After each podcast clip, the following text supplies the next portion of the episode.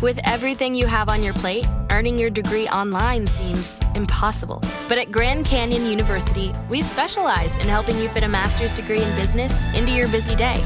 Your graduation team, led by your own GCU counselor, provides you with the personal support you need to succeed.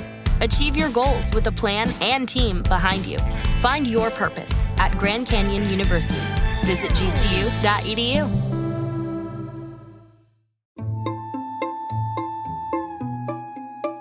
Our world is full of the unexplainable.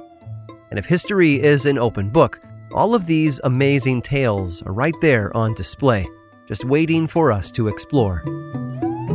Welcome to the Cabinet of Curiosities.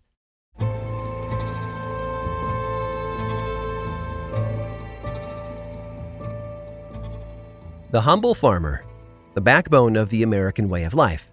They grow and harvest to provide not only for their own families, but ours as well. Everything from corn to potatoes to squash is cultivated across rural farmland from coast to coast.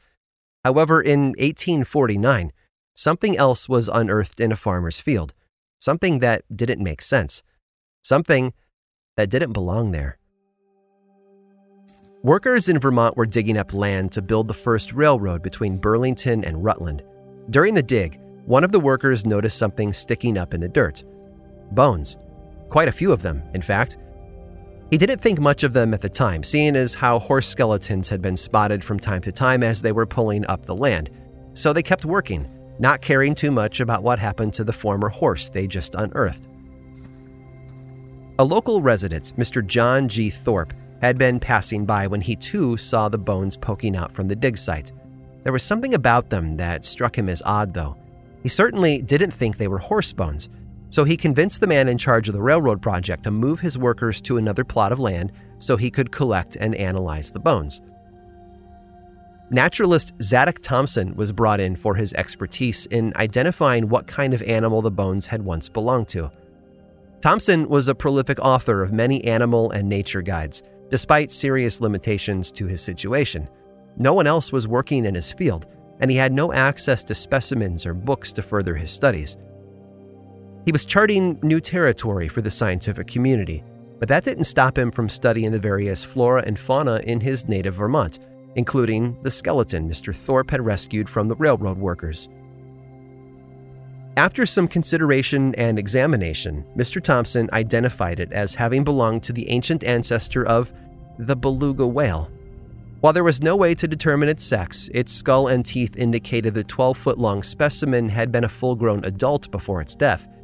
It was a fascinating discovery, but there were two questions the men shared, as did everyone else who came across the specimen. First, how did a beluga whale wind up in the middle of a farmer's field in Vermont, 150 miles from the closest shore? And second, how had it made its way so far down from the native Arctic waters of the north? Such a creature had no business being so far from its home. Well, it took a while for technology and environmental studies to catch up, but scientists eventually learned that the Charlotte whale, named for the town where it was discovered, had been stuck in Vermont for a very long time. The bones had been preserved under 10 feet of blue clay sediment left over from the Champlain Sea, a temporary inlet that had formed when glaciers retreated at the end of the last glacial period. The sea had dried up thousands of years ago, leaving the whale, and presumably other creatures, in the middle of Vermont with no way out. Today, the Charlotte whale is the official state marine fossil of Vermont, and while it's certainly strange to find something as large as a dead whale so far from the ocean, it happens more than we realize. Discoveries like this teach us about how the Earth changes, how oceans shift over time, and even how those changes affect the migration of wildlife around the globe. The world around us is never constant. We may think we're fine, but if we sit still long enough, we might discover we've missed our window to get out. Just like the Charlotte whale.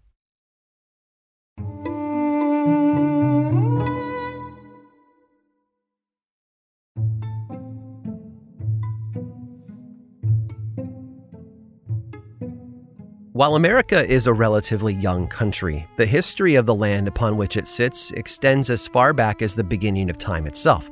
Cultures lived and died for thousands of years before we got here, and we can still see remnants of their existence if we look hard enough. Drawings on cave walls and artifacts left behind offer insight into how they lived and what they cared about. Shards of ornate pottery can tell us how a culture might have valued craftsmanship as much as they valued practicality. But what about the artifacts that defy explanation? The ones that cannot be explained, and in one case, shouldn't exist at all. Near a small town in Minnesota in 1898, a Swedish resident named Olaf Ohman had recently purchased a plot of land needing some cleanup. The trees and old stumps had to be pulled out so he could start plowing. As he was working with his 10 year old son Edward at his side, he came across a poplar tree with something tangled in its roots. It was large and gray and heavy, a slab of rock weighing over 200 pounds. While unusual for something so large to be found at the base of a tree, Olaf didn't think much of it until his son mentioned the strange markings all over its sides and face. He had assumed they'd found an old Native American almanac, a record of past and future events as predicted by the local native population from hundreds of years ago.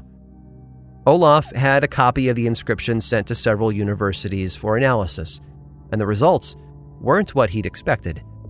It spoke of a mixed group of Norwegians and Germans setting out on a journey from Vinland to America in 1362, 130 years before Columbus would set foot in the New World.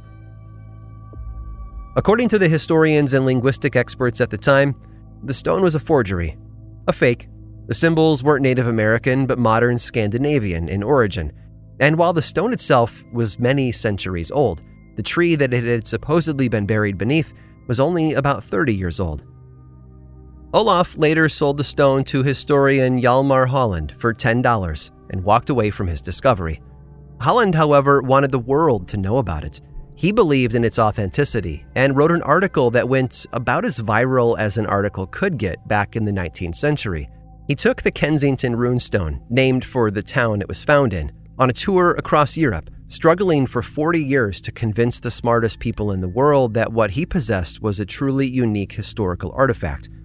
Unfortunately, historians and experts concurred that despite the stone itself being quite ancient, the language and the carvings found on it were no more than 100 years old. It didn't help that in 1976, an interview with the son of a man who had known Olaf Ohman came to light wherein he confessed that Ohman himself had carved the inscriptions. And that seemed to be the end of the story. The runestone had been nothing more than an elaborate hoax. To what end, no one knows. But in 1982, a professor at Cornell University named Robert Hall decided to take another crack at it. He re examined the runes, eventually publishing a book on his findings.